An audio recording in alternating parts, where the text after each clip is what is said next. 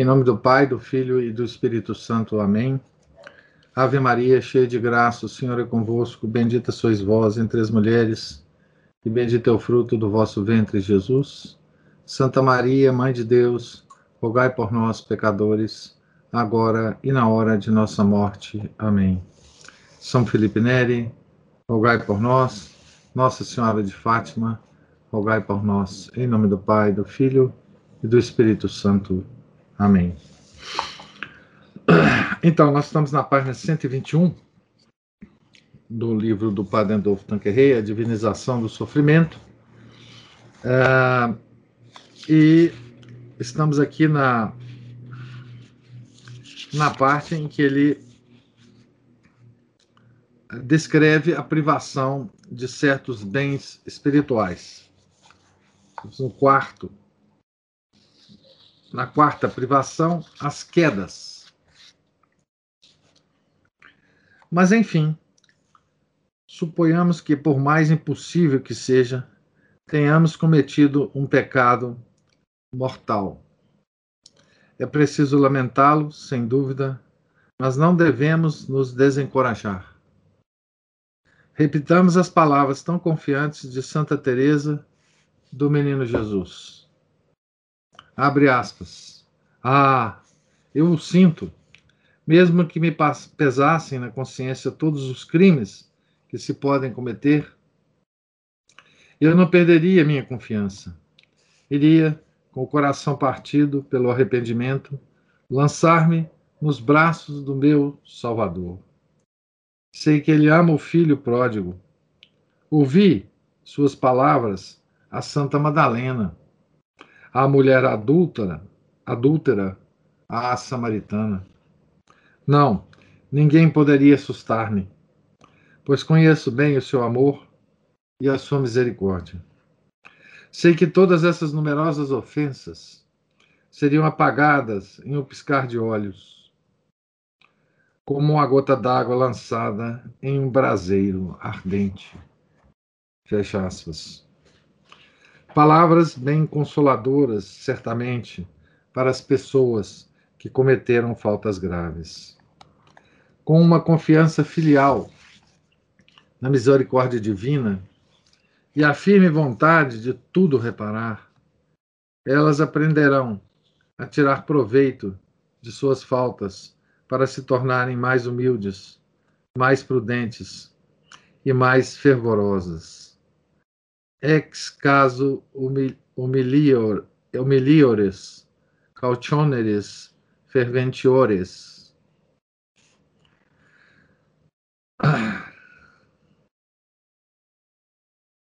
Citando Santo Agostinho aqui, né? E também o Padre Tissu, a arte de aproveitar as próprias faltas. Esse livro está traduzido para português, né? Quinto, os temores. São também um sofrimento, todos esses temores que vêm perturbar a nossa paz. Temos medo dos homens que podem nos prejudicar, nos fazer mal, nos perseguir. Lancemos todas essas inquietações no coração de Deus. Ele saberá proteger aqueles que o amam. Também temos medo de ofender a Deus. Somos tão fracos, tão impotentes. É verdade, mas aqui basta que nos abandonemos em suas mãos. Ele, mais do que nós, deseja nossa perseverança no bem, e apoiados nele, podemos ter a certeza de não o ofender. Os escrúpulos.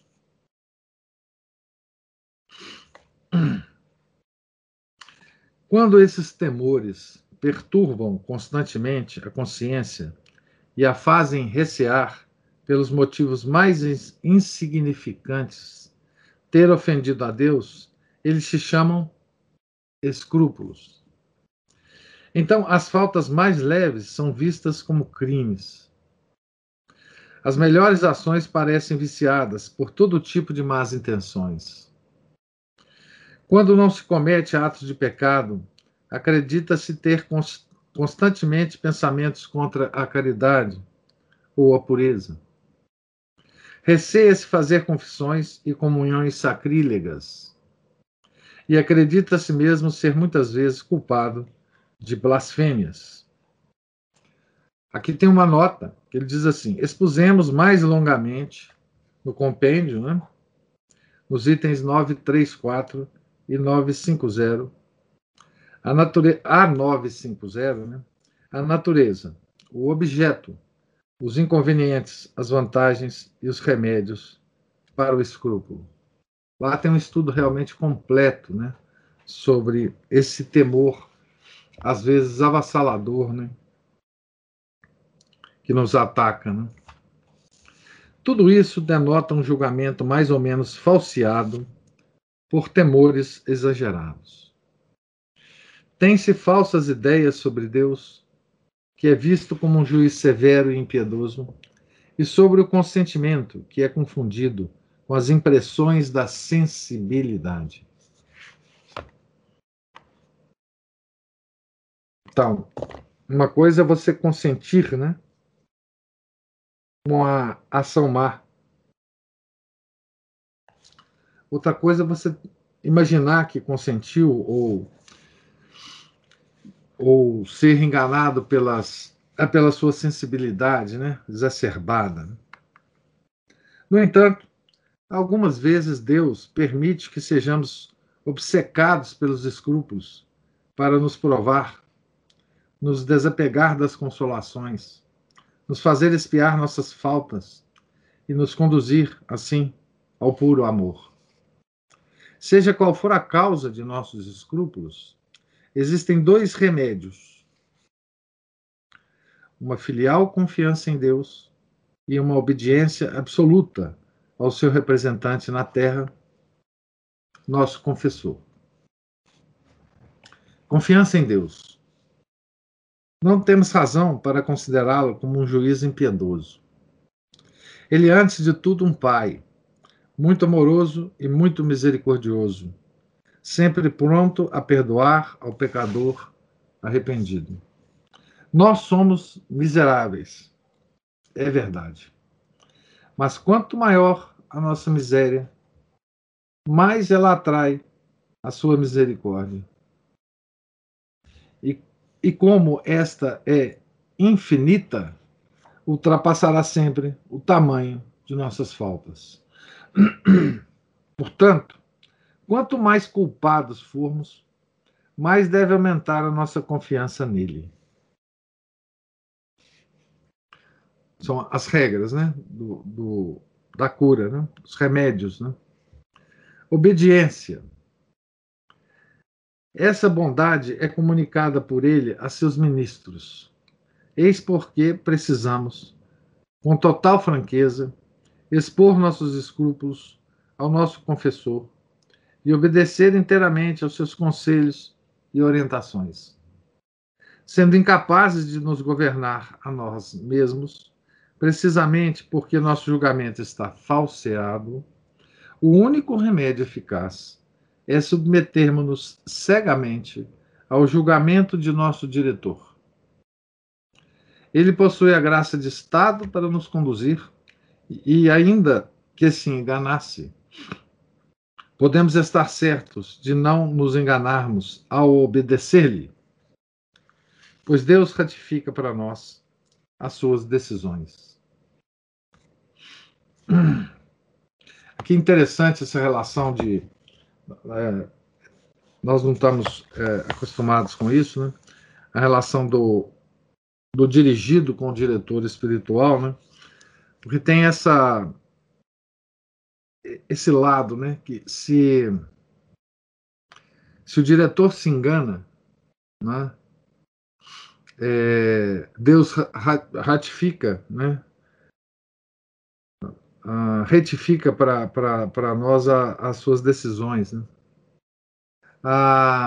Nós estamos na página 123, Camila. Raramente nós temos a graça de ter um diretor, né? Mas, enfim, Sétimo, as securas. Outro sofrimento que nos aflige, às vezes, é a perda das consolações. A secura persistente e mesmo a repugnância, até pelos exercícios de piedade mais santificantes. A repugnância pelos exercícios de piedade, né? As orações, a frequência aos sacramentos, a missa, né? Em todos os exercícios de piedade, né? É uma grande dor para as almas fervorosas que se acreditam assim abandonadas por Deus. Escutemos a esse respeito as queixas dos santos que passaram por isso, né? Abre aspas. Experimento tal secura, diz Santo Afonso, uma tão grande desolação espiritual que não encontro mais Deus na oração, nem na Santa Comunhão. A paixão de Nosso Senhor, a divina Eucaristia, nada me toca. Veja, Santo Afonso falando que a paixão de Nosso Senhor não o toca. Um santo que escreveu tanto sobre a paixão, né?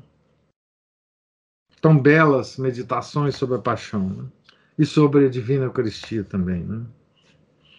Tornei-me insensível a toda devoção. Parece-me que sou uma alma sem amor,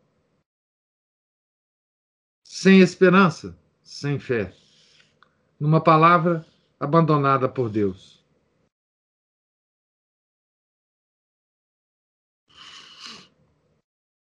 Aqui tem a referência, né? Penas interiores, parágrafo 2º. E quantas almas santas repetem os fecha aspas, né? Para o Santo Afonso. E quantas almas santas repetem os mesmos gemidos?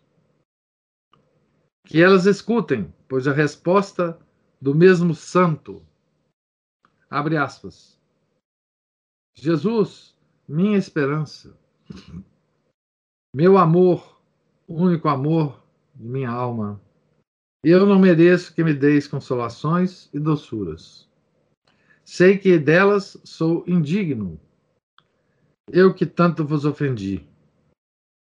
Eis tudo o que desejo. Ó meu Deus, fazei-me que eu vos ame. Fazei que eu cumpra a vossa vontade durante toda a minha vida. E então, disponde de mim como vos aprouver. Ah, infeliz de mim, eu mereceria sofrer muito mais trevas, muito mais terrores, muito mais abandonos para espiar as injúrias que vos fiz. Mereci o inferno, onde, separado de vós e rejeitado por todos, deveria chorar eternamente, sem poder nunca mais amá-los. Ah, Jesus, afasta de mim essa desgraça e aceita tudo o mais. Fecha aspas. Assim falava Santo Antônio, que, como todos os santos, exagerava demais os seus erros. Mais perto de nós, Santa Teresa de Lisieux escrevia a uma de suas irmãs, abre aspas, agradeço ao meu Jesus por fazer-me caminhar nas trevas. Aí permaneço em profunda paz. Consinto, de bom grado, em passar toda a minha vida religiosa nesse subterrâneo escuro ao qual ele me conduziu. Desejo somente que as minhas trevas obtém uma luz para os pecadores. Sou feliz, sim, bem feliz, por não ter nenhuma consolação. Fecha aspas. Santa Teresa, nós já lemos a biografia dela, né? Santa Teresa de Lisieux, e sabemos que ela foi uma santa que teve pouquíssimas consolações na vida, né? dela. Então ela estava bem acostumada com essa secura, né? Com essa com esse aparente afastamento de Deus, né? Que todos nós passamos, né? Isso é uma coisa muito comum na nossa vida, né? Nós que não somos santos, nós passamos a nossa vida muito mais na secura do que na consolação, né? Se é que nós passamos por alguma consolação na nossa vida, né? Os santos têm razão. Quando Jesus se esconde, é para fazer-se desejar, fazer-se buscar. É então uma prova do seu amor por nós e para que o amemos com um amor mais puro. Purificado no cadinho do sofrimento, nosso coração ama com mais ardor aquele que não pode unir-se perfeitamente senão a corações purificados e desapegados de tudo. Ora, nada nos despoja mais do que a cruz, nada é mais unitivo, mais transformador. E então dizemos com o Padre Chardon, abre aspas, já não recebemos as cruzes como fontes de aflição, mas como a presença do Deus vivo, tanto mais íntima, mais penetrante, mais unitiva e mais transformadora, quanto menos mistura e mais pureza tiver. Os exercícios de piedade somente nos contentam por serem uma busca de Deus, e essa busca, feita com retidão de intenção, faz com que os próprios exercícios passem despercebidos, com suas circunstâncias de doçura ou de amargura, de prazer ou de desagrado. Fecha aspas. Então aqui é uma lição, né, para nós, de não procurar, né, consolações nos exercícios de piedade que nós fazemos, né?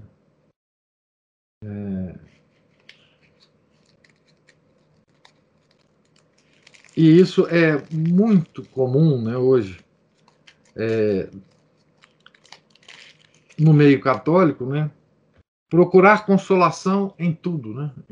Em todos os aspectos da religião, né? E isso mostra o quão desorientado nós estamos, né? Quão pouco a gente conhece sobre as características da vida espiritual católica, né? Nós estamos encharcados, pelo menos a minha geração, né, estava tão encharcada com uma espiritualidade oriental, né? Essa invasão de livros budistas, enfim, orientais, né, que houve no mundo. Hoje eu nem sei, porque hoje nem isso eu acho que interessa aos jovens, né? Mas a gente às vezes entende mais sobre meditação e yoga do que sobre a verdadeira meditação católica, né? E a vida espiritual católica quase nos é desconhecida. Então, essa secura na nossa vida de piedade, ela às vezes não só é confundida, mas ela é... Enfim, nós procuramos circundar essas securas com outras coisas, né? E normalmente a gente simplesmente se afasta da nossa vida de piedade, né? Ah, não estou com vontade hoje de rezar, ou não tô a fim de ir na missa, ou enfim... Vai na missa, mas fica muito inquieto, ou fica muito É como se lá você não encontrasse o que você foi procurar, né? Enfim, toma a comunhão, mas assim, uma certa sensação de indiferença. Isso tudo é secura espiritual, né? Porque nos santos a secura espiritual é muito mais grave do que isso, né? Porque há santos, né? Não todos, mas há santos que têm muitas consolações espirituais, né? E aí, quando isso para de acontecer, né? A sensação do santo é muito mais forte, né? Ele é testado com muito mais rigor por Nosso Senhor, porque ele sabe que ele é mais forte, né? 8º, privação das graças místicas. Há almas que sofrem por se verem privadas dessas graças místicas que Deus concede a algumas pessoas. Certamente não é proibido desejá-las, já que elas são um poderoso meio de perfeição. Dão-nos mais luz e amor que as graças comuns, e nos levam a glorificar a Deus mais perfeitamente. Mas esse desejo deve ser humilde, porque somos incapazes de merecer tais graças. E condicional, no sentido em que deve subordinar-se em tudo à vontade de Deus, que as dá a quem quer, quando quer, da maneira e com a intensidade que quer. Elas não são, com efeito, necessárias à perfeição, embora sejam muito úteis. E há almas não contemplativas que atingem um grau de união com Deus mais elevado do que outras que desfrutam da contemplação. O que podemos fazer é preparar-nos para elas pela prática assídua das virtudes morais e teologais, e pelo cultivo dos dons do Espírito Santo. Assim estaremos na disposição de alma requerida para aproveitar bem a contemplação, se aprouver a divina bondade, elevar-nos gratuitamente a ela. É o que diz São Bernardo, abre aspas, vós também desejais, talvez, esse repouso da contemplação, e fazeis bem. Apenas, não vos esqueçais das flores que devem adornar o leito da esposa. O exercício das virtudes deve preceder o santo repouso, como a flor deve preceder o fruto. Fecha aspas. Esse é também o ensinamento de Santa Teresa nos capítulos 19 e 20 do Caminho da Perfeição. Abre aspas. Embora todas as irmãs deste mosteiro, mosteiro de São José de Ávila, né, mosteiro reformado, sejam dedicadas à oração, isso não significa necessariamente que todas devam ser contemplativas. É impossível. Seria uma grande tristeza para aquela que não o fosse, se ela não pudesse compreender esta verdade. Que tal estado é um puro dom de Deus e não é necessário para a salvação. Ela poderá, sem esse dom, ser muito perfeita, caso cumpra aquilo que eu disse, entre parênteses, né, a prática das virtudes morais, sobretudo a pobreza, humildade, a conformidade à vontade de Deus. Talvez mesmo ela tenha maior mérito, já que trabalha com seu próprio esforço. O Senhor a trata como uma alma forte e lhe reserva para dar-lhe no céu de uma só vez, todas as consolações de que foi privada na terra. Assim, ela não deve desencorajar-se, nem abandonar a oração, nem deixar de fazer como as outras. Às vezes o Senhor demora a vir, mas quando vem, paga bem e nos dá tanto em uma única visita quanto havia dado a outras pouco a pouco, durante vários anos. Quanto a mim, fiquei mais de 14 anos sem conseguir sequer meditar, a não ser com a ajuda de um livro, e sem dúvida isso acontece com muitas pessoas. Fecha aspas. Por isso conclui ela com razão, abre aspas, deixai agir o Senhor da casa. Sábio e poderoso como é, ele sabe o que vos convém e o que lhe convém. Fazei o que depende de vós. Disponde-vos à contemplação com toda a perfeição de que falamos.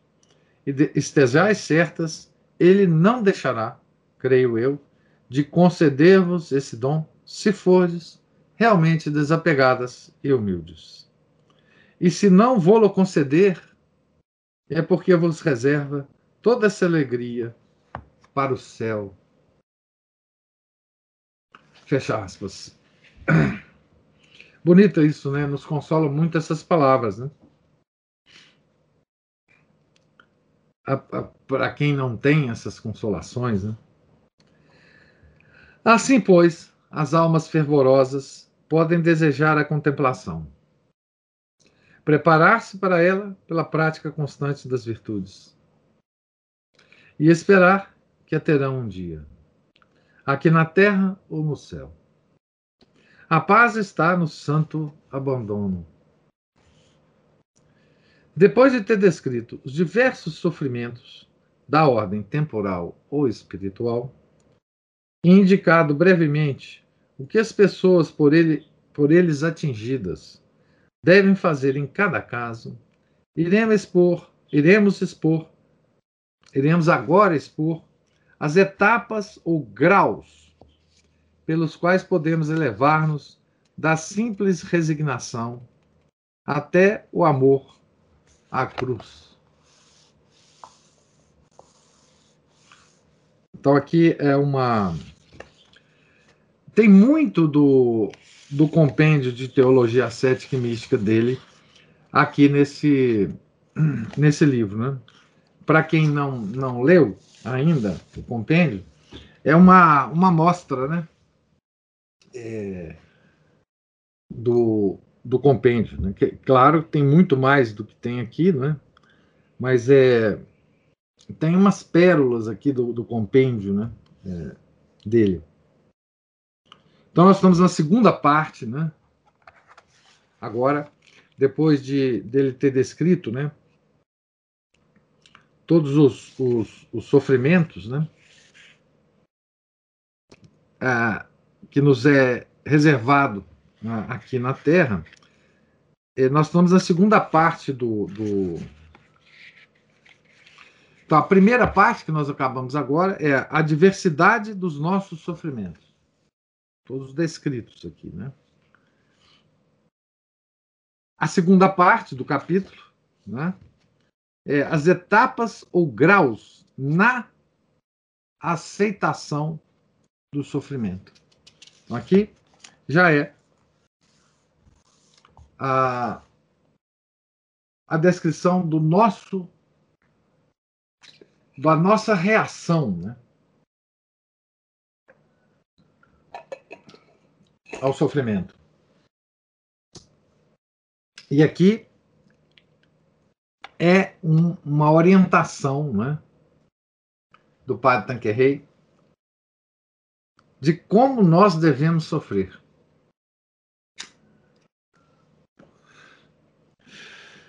Então, nessa parte, né? Sim.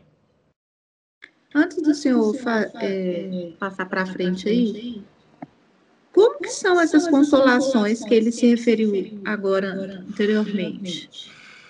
É sentir a presença de Deus? Como é que é? Os santos... Para você ver como é que a gente está longe, né? Disso, né? Eu só sei da descrição dos santos, né? Quer dizer... é um pedacinho do céu vivido na terra, pelos santos, né? Foi o que eu imaginei mesmo. É o sentimento da presença de Deus na própria alma, né? Os santos têm muita dificuldade de descrever isso, né? A gente sabe, por exemplo, de descrições externas, né? De êxtases dos santos, que eles não conseguem esconder, né? E, por exemplo, São Felipe Neri, né? Que entrava em êxtase só de ver um crucifixo, né? Ou nos êxtases que os santos têm celebrando o santo sacrifício, né? Dizem que há relatos, né, muito confiáveis, por exemplo, dos êxtases do Padre Pio, né? Tinha missa do Padre Pio que demorava 4 horas, porque na hora da consagração ele entrava em êxtase, né? E esse êxtase é um contato direto da alma com Deus, não é? É uma visão beatífica. Entendi. É uma visão beatífica, é uma antecipação da visão dos justos no céu, né? Então, toda a sua estrutura é tomada por isso, né? A estrutura mais alta da alma é tomada por isso, né?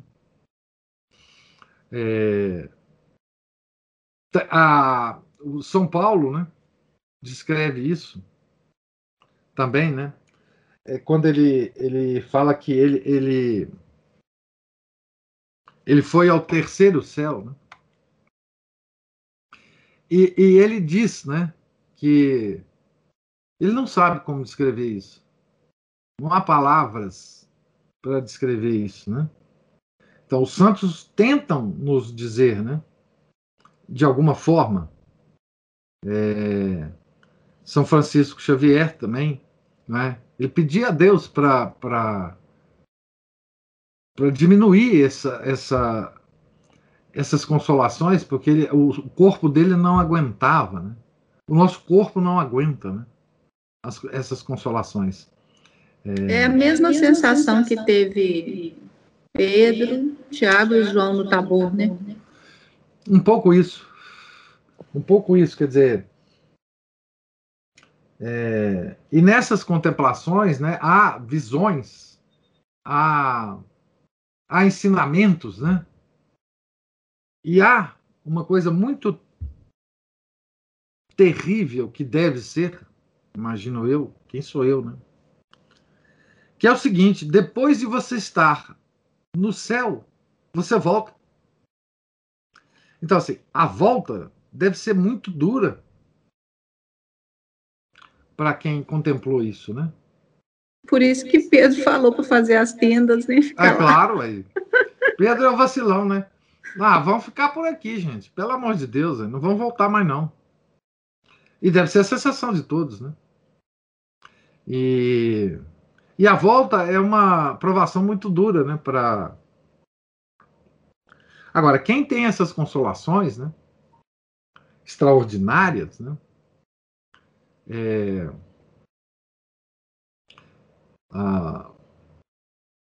Deve ser muito dura a vida aqui, né?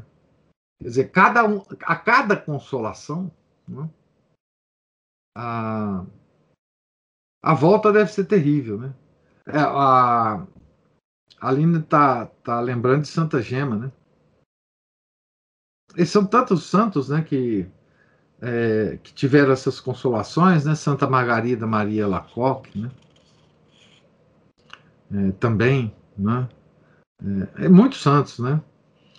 E esses santos, a gente deve ler as biografias, Santa Teresa de Ávila, São João da Cruz, enfim, a gente deve ler as biografias desses santos com muito cuidado, né? Porque esses santos são exemplos, né, que a gente pode admirar, né? Mas não imitar, né? A gente não consegue essas consolações. Então, É o contrário, por exemplo, do que a gente vê em Santa Teresinha do Menino Jesus, Sagrada Face, né? Que praticamente não teve consolação ao longo da vida, né? Essa é a nossa vida, né? Então, esse contato, essa consolação assim, direta, né? Eu não sei o que é. Graças a Deus. Ele sabe de tudo. Onde o senhor falou de ter o hábito de ler a vida do santo. Bom, isso não sou eu que falo, né?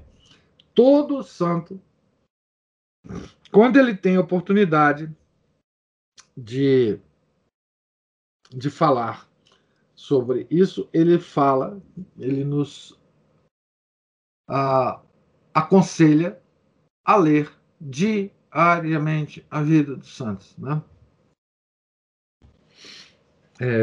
Então, enfim, nós temos essa graça, né? De todo dia ter vida de santo para ler, porque os santos da igreja são tão numerosos que a gente não... Então, existem breves biografias dos santos que a gente pode ler todo dia, né? Luz Perpétua, né? É um compêndio que é maravilhoso ter, né? Que estava na regra de São Bento, sim, a leitura. Está na regra, né? A leitura. Então, as etapas ou graus na aceitação do sofrimento. Há muitas maneiras de sofrer. Não falamos aqui dos revoltados, dos que maldizem a dor e culpam Deus por todas as tribulações pelas quais passam. Os gnósticos, né? Já dissemos o bastante sobre a origem e as vantagens do sofrimento para mostrar o quanto essas queixas são injustas e como não fazem senão agravar os sofrimentos e incômodos que experimentamos. Aqui ele faz uma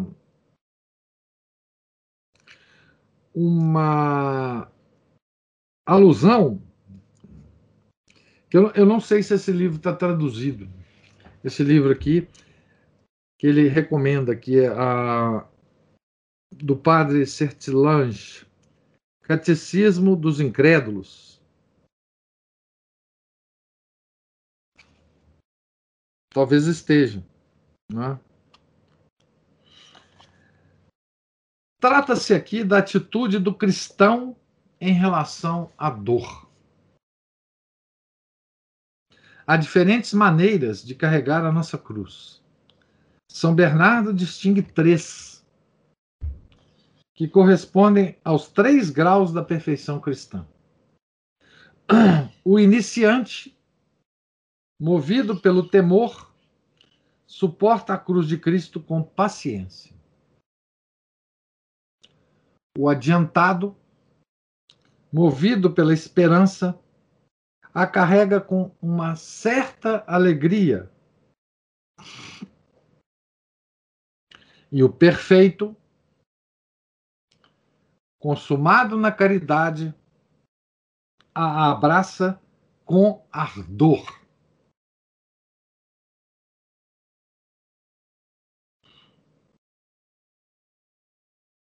Seguimos de bom grado essa divisão, pois ela corresponde às 3 grandes etapas da vida cristã. Essas 3 grandes etapas ele descreve detalhadamente no compêndio, tá? Mas deixa eu só fazer uma observação aqui. Então, o iniciante, com paciência. O adiantado, com certa alegria. E o perfeito, com ardor. Lembra do termo usado nas homilias, e aqui várias vezes, que a gente deve aceitar o sofrimento ou a penitência generosamente, tá? generosamente é isso, é com ardor, né? Abraçar a cruz com amor à cruz, com amor ao sofrimento, né? Isso é para os perfeitos, né?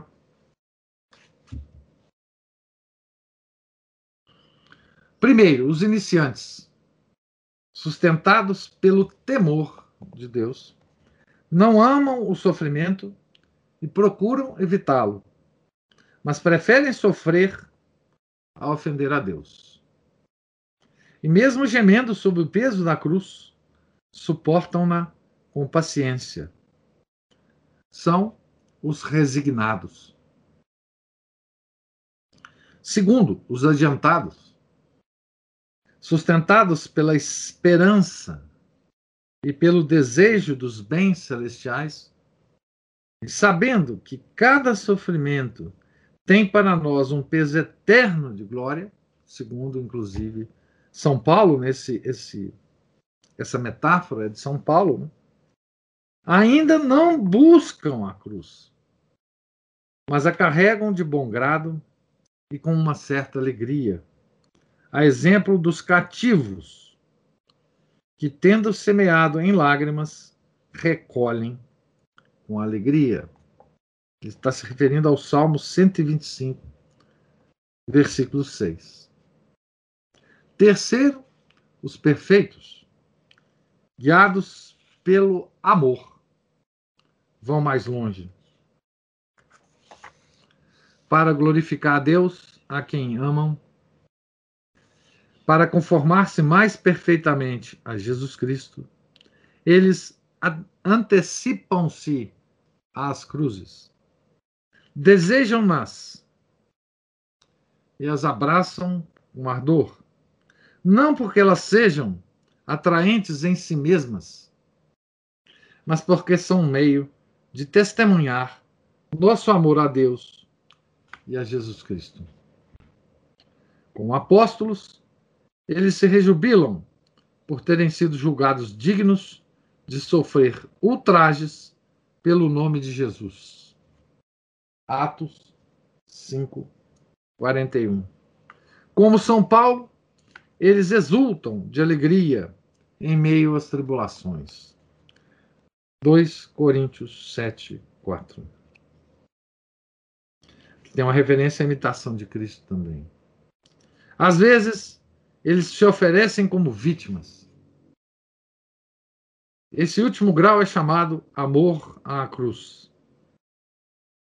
ou mesmo a loucura da cruz, o amor vitimal.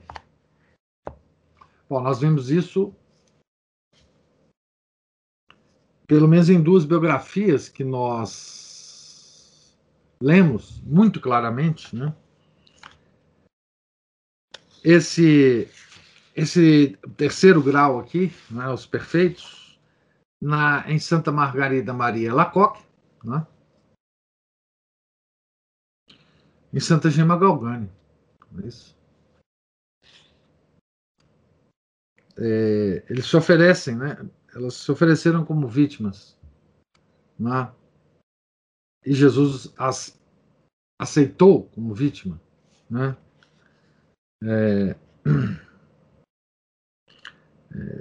Para cumprir as suas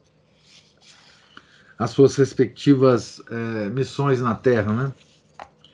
Eu vou...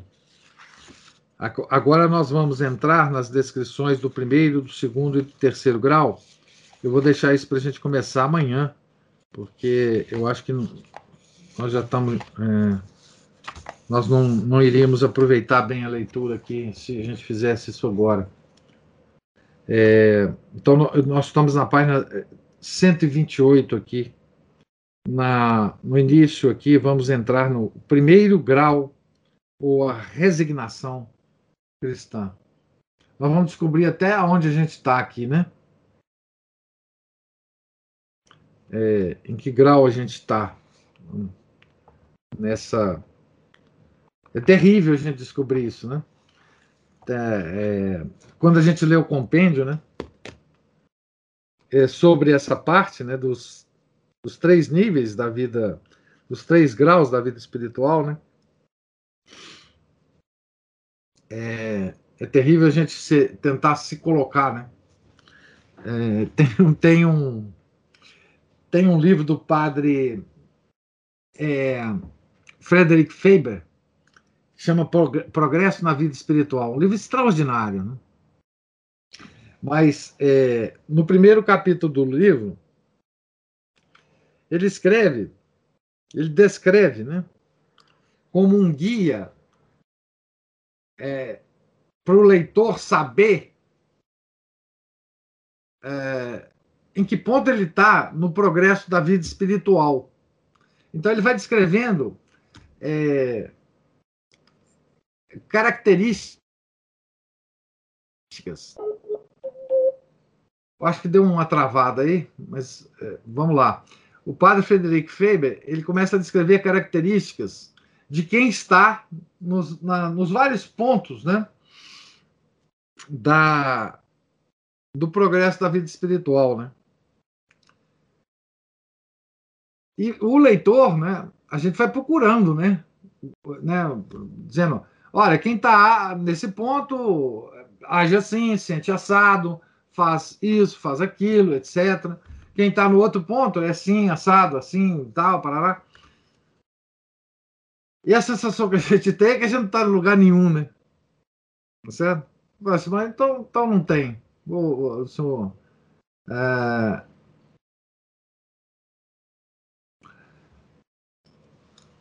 Então é muito curioso isso, né? Talvez a gente sinta isso aqui também na leitura do padre Adolphe Tanquerey, né? É que a gente não está em lugar nenhum. Olha, Camila, são dois volumes. Eu tenho o volume antigo publicado na... É belíssimo, meu livro é belíssimo. Publicado em 1950, 1940 e poucos, né? Então, eu não sei, em relação ao que eu tenho aqui, enfim, eu não sei se tem... Deve ser a própria publicação, né? Em facsímile, eu não sei como é que... São dois volumes. Eu sabia que tinha uma... editora Imaculada. Eu sabia que tinha uma edição nova, mas eu comprei em sebo, né? A minha edição está até muito boa, muito bem conservada, muito... mas eu nunca comparei, né? A edição nova, ela é diferente da edição antiga. Ela é o quê? Divergente. Ela é divergente. Ah, tá vendo? Isso eu não sei. Isso eu não saberia dizer. A minha eu comprei em sebo. Ainda dá para comprar. Eu acho que ainda tem esses volumes antigos em sebo. É claro que você vai comprar em sebo muito mais caro do que essa aí deve ser. Eu imagino, né? Um dia eu levei um dos volumes lá na associação para as pessoas verem, né? Mas eu sei que... Acho que o Samuel tem essa edição nova. Ela é maravilhosa porque, assim... Ela tem os santos do dia, né?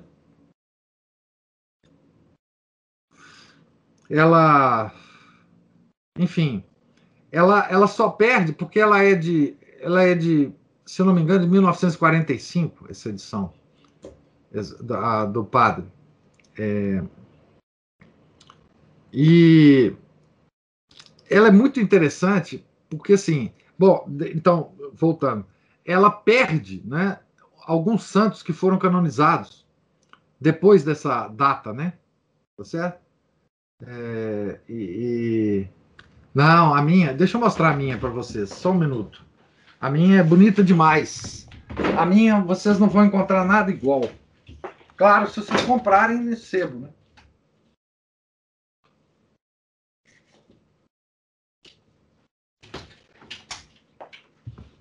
Ô, professor, a minha é velhinha também. Pois é. Porque... A minha até é lombada. Lombada. É... De tecido? Vermelha, né? E a minha é maravilhosa. É simplesmente maravilhosa. Né? Eu tenho as. Tá? É... Aqui é o primeiro volume, né? Mas tem. Nossa, tem... É igual a da Ana Paula. Tem essa imagem colorida que tem. Tem as imagens da vida dos santos, cada uma delas. Assim, é sensacional. Eu acho que vale a pena. Quer dizer, enfim, cada um tem que julgar isso pelo tamanho do coisa. Do bolso, né? Mas eu acho que vale a pena essa edição, né? Assim, enfim, porque é bonita demais, né? São João de Deus, ó, foi dia 8 de março. Dizem que dia 8 de março não é dia de São João de Deus, mas dia internacional da mulher, mas eu continuo lembrando de São João de Deus no dia 8. Então, assim, enfim... Eu sugiro, se for comprar, que compre em sebo, né? A minha está em muito bom estado para ser uma... Enfim. Eu simplesmente adoro. Santa Gema Galgani. Eu simplesmente adoro. Né? E tem uma característica aqui muito legal dessas biografias, que é sempre no final... Quase sempre, né? No final, ele tem reflexões sobre a vida do santo que ele acabou de descrever. E ele, então, atualiza, né, digamos assim, as mensagens desse santo para os dias de hoje. Os dias de hoje é os dias de 1945. Mas é muito, muito inspirador. Porque ajuda a gente a meditar, né? A cada dia, a vida desse santo, colocando para a gente agora, né? Ô, professor. Sim. Falando nisso, nessas inspirações, quando a gente, por exemplo, quando a gente faz uma Lectio Divina e tem uma inspiração, eu, por exemplo, sinto isso, creio nisso como uma consolação. Ah, mas é claro que é. Por isso que eu estou falando. As consolações, elas têm aspectos muito diversos para cada uma das pessoas que as sentem, né? Por exemplo, né, uma consolação que Deus nos dá, por exemplo, que algumas vezes, né, nós somos tomados por uma... Nas nossas próprias orações, né? Seja o terço, seja a oração da manhã, seja a oração da noite, por uma paz, por uma tranquilidade, por uma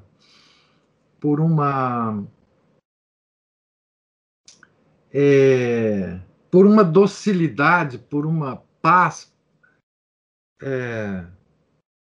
que é momentânea, que não tem nada a ver com o dia que a gente passou, por exemplo, se for uma oração noturna. É como se todos os problemas que estão na nossa cabeça encontrasse, de certa forma, uma solução, né? O que nós... uma visão de que tudo que a gente está passando na vida...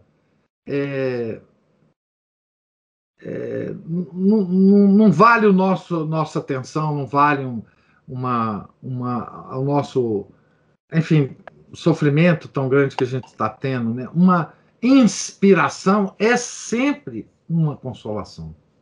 É sempre uma consolação. Né?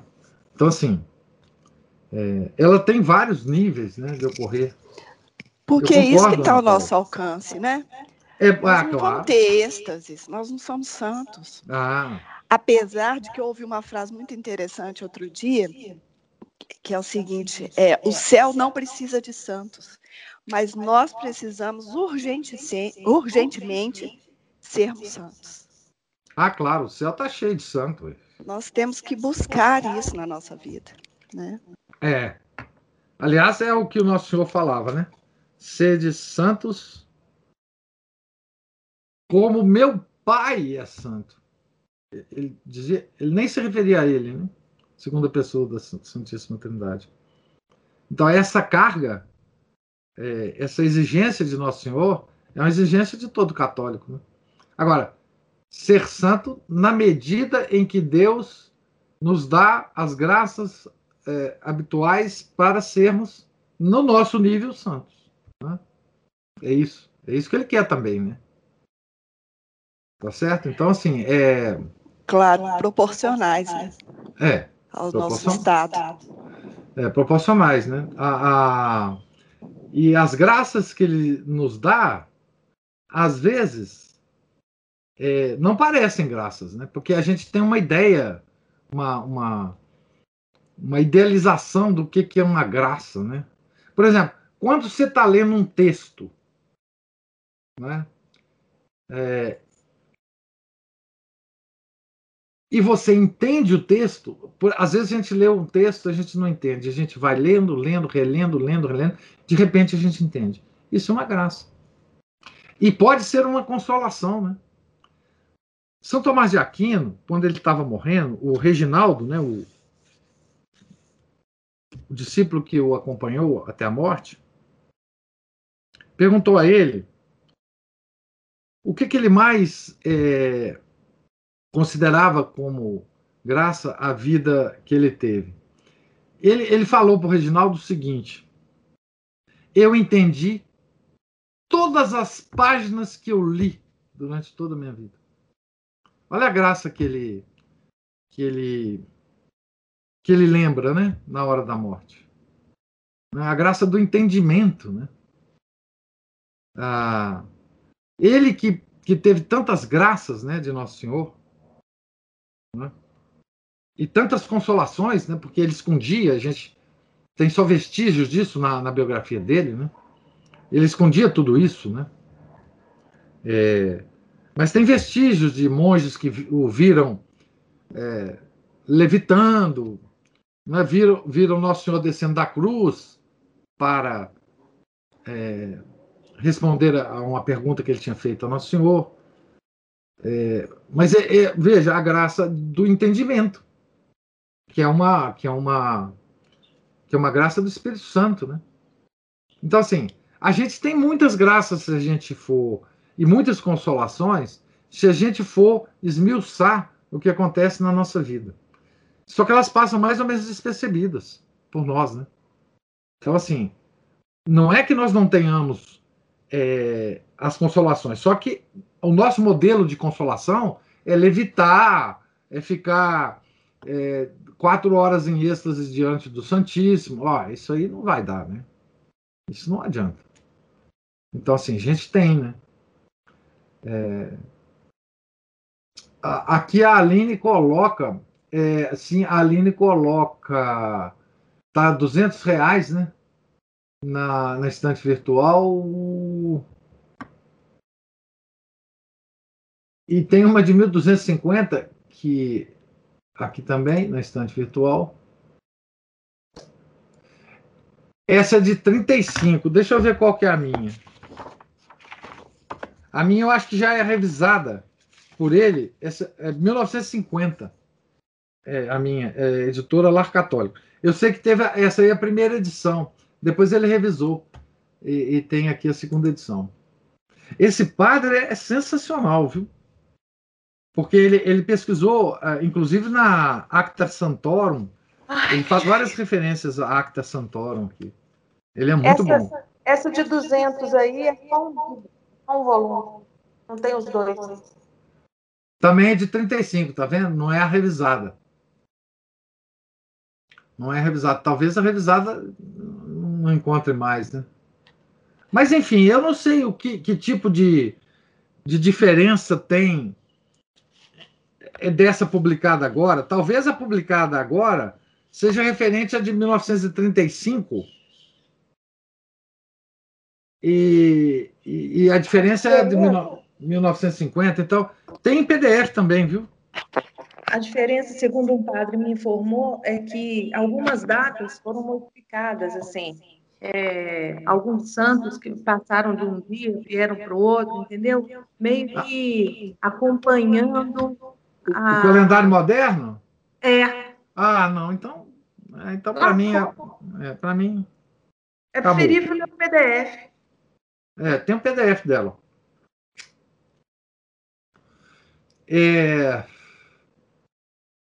Será que tem um PDF? Eu tô na minha cabeça que tem um PDF, mas agora eu já não sei. Eu acho que tem, mas, enfim. A Camila fala, tem PDF mesmo. Achei 2 volumes por R$600. Quer dizer, na verdade, a vida de santo tem que ser... Eu acho que tem que ser no livro, né? Eu detestaria ter que ler a vida de santo aqui nas minhas orações, por exemplo, diárias, pegando um tablet, olhando no computador, pelo amor de Deus, né? Mas, enfim, tá aí a sugestão, né, de um bom livro. É pena, né, que hoje é difícil a gente achar um livro...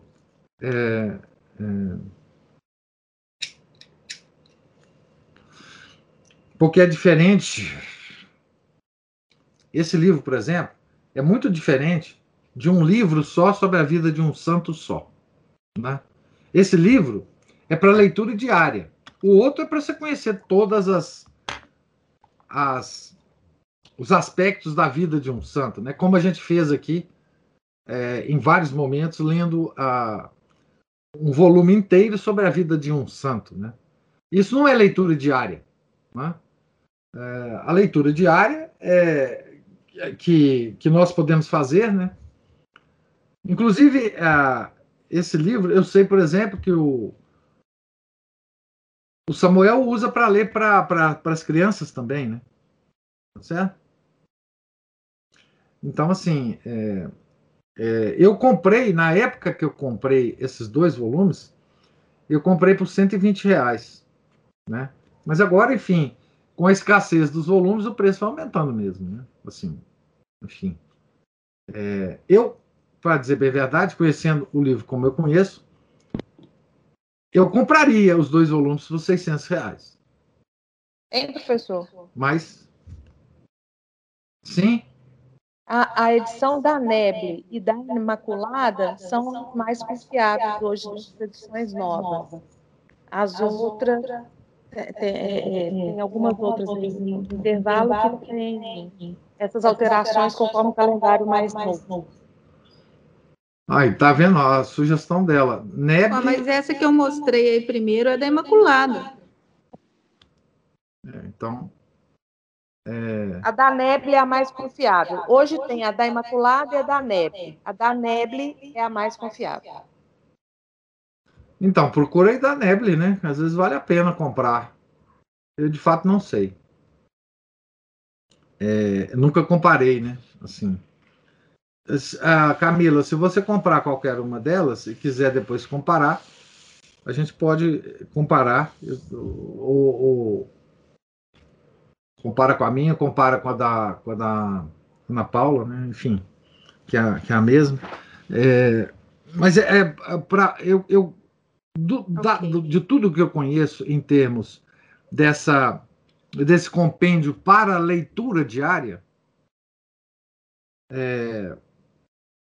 esse livro aqui é o melhor que tem, porque, bom, primeiro não é uma tradução, foi escrito por um padre aqui brasileiro da Congregação do Verbo Divino, né? E, enfim, é a sugestão que eu deixo para vocês. Uma das sugestões que todos os santos, né, deram. Muitos santos são hagiógrafos, né? Muitos santos são escritores sobre a vida dos santos, né? Por exemplo, não sei se vocês sabem, né, mas quase a totalidade do que nós sabemos sobre a vida dos mártires é de homilias dos santos da época, né?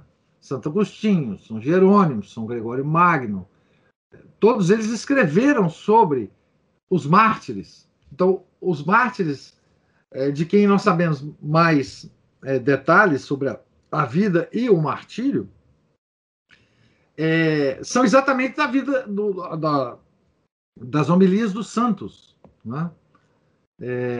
Então, assim, os santos, eles sempre, muitos deles sempre escreveram sobre a vida dos santos, né? São Bernardo escreveu sobre a vida de santo, né? O padre Frederick William Faber, né, tem uma obra sobre a vida dos santos, né? E, em particular, ele tem uma obra sobre a vida de São Felipe Neri, por exemplo, né, que era o pai espiritual dele. Mas, enfim, então é uma tradição, né? Vida dos santos é uma tradição da Igreja de leitura da vida desses homens comuns que atingiram a santidade, né? Porque é uma referência para nós de santidade muito mais próximas de nós, né, do que a vida de Nosso Senhor e de Nossa Senhora, né? Porque, enfim, não dá para comparar esses, né? Esses dois com a santidade normal. Então, enfim, fica aí a sugestão. Alguma outra... Professor? Sim? Achei também edição da Cultor de Livros. Tem alguma informação sobre ela? Porque às vezes não. Tem a informação assim, é a facsímile da edição de não sei das quantas, de 1950, da obra. Tem, edição facsímile. De qual edição, hein? Não diz. São 1096 páginas, Cultor de Livros, português, é só isso. Aí depende do formato, né? Deve ser uma edição menor, né? Não, essa da Nébula é facsímile. Pois é, a facsímile é muito melhor, né? Porque a facsímile é a edição que ele fez, o facsímile do ano em que ele fez. Seria bom que fosse uma edição facsímile da última edição revisada pelo autor, né? Que é a de 1950, que eu tenho. Seria bom que a edição fosse a facsímile da edição de 1950.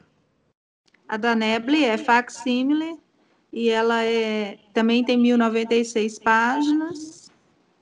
Agora não diz de qual edição. Pois a segunda foto que eu enviei. Não, pois se você tiver jeito de saber, mas de qualquer forma, se for facsímile, ela não tem modificação. Aqui onde eu estou vendo está escrito primeira edição. A primeira edição, facsímile da primeira edição? Isso.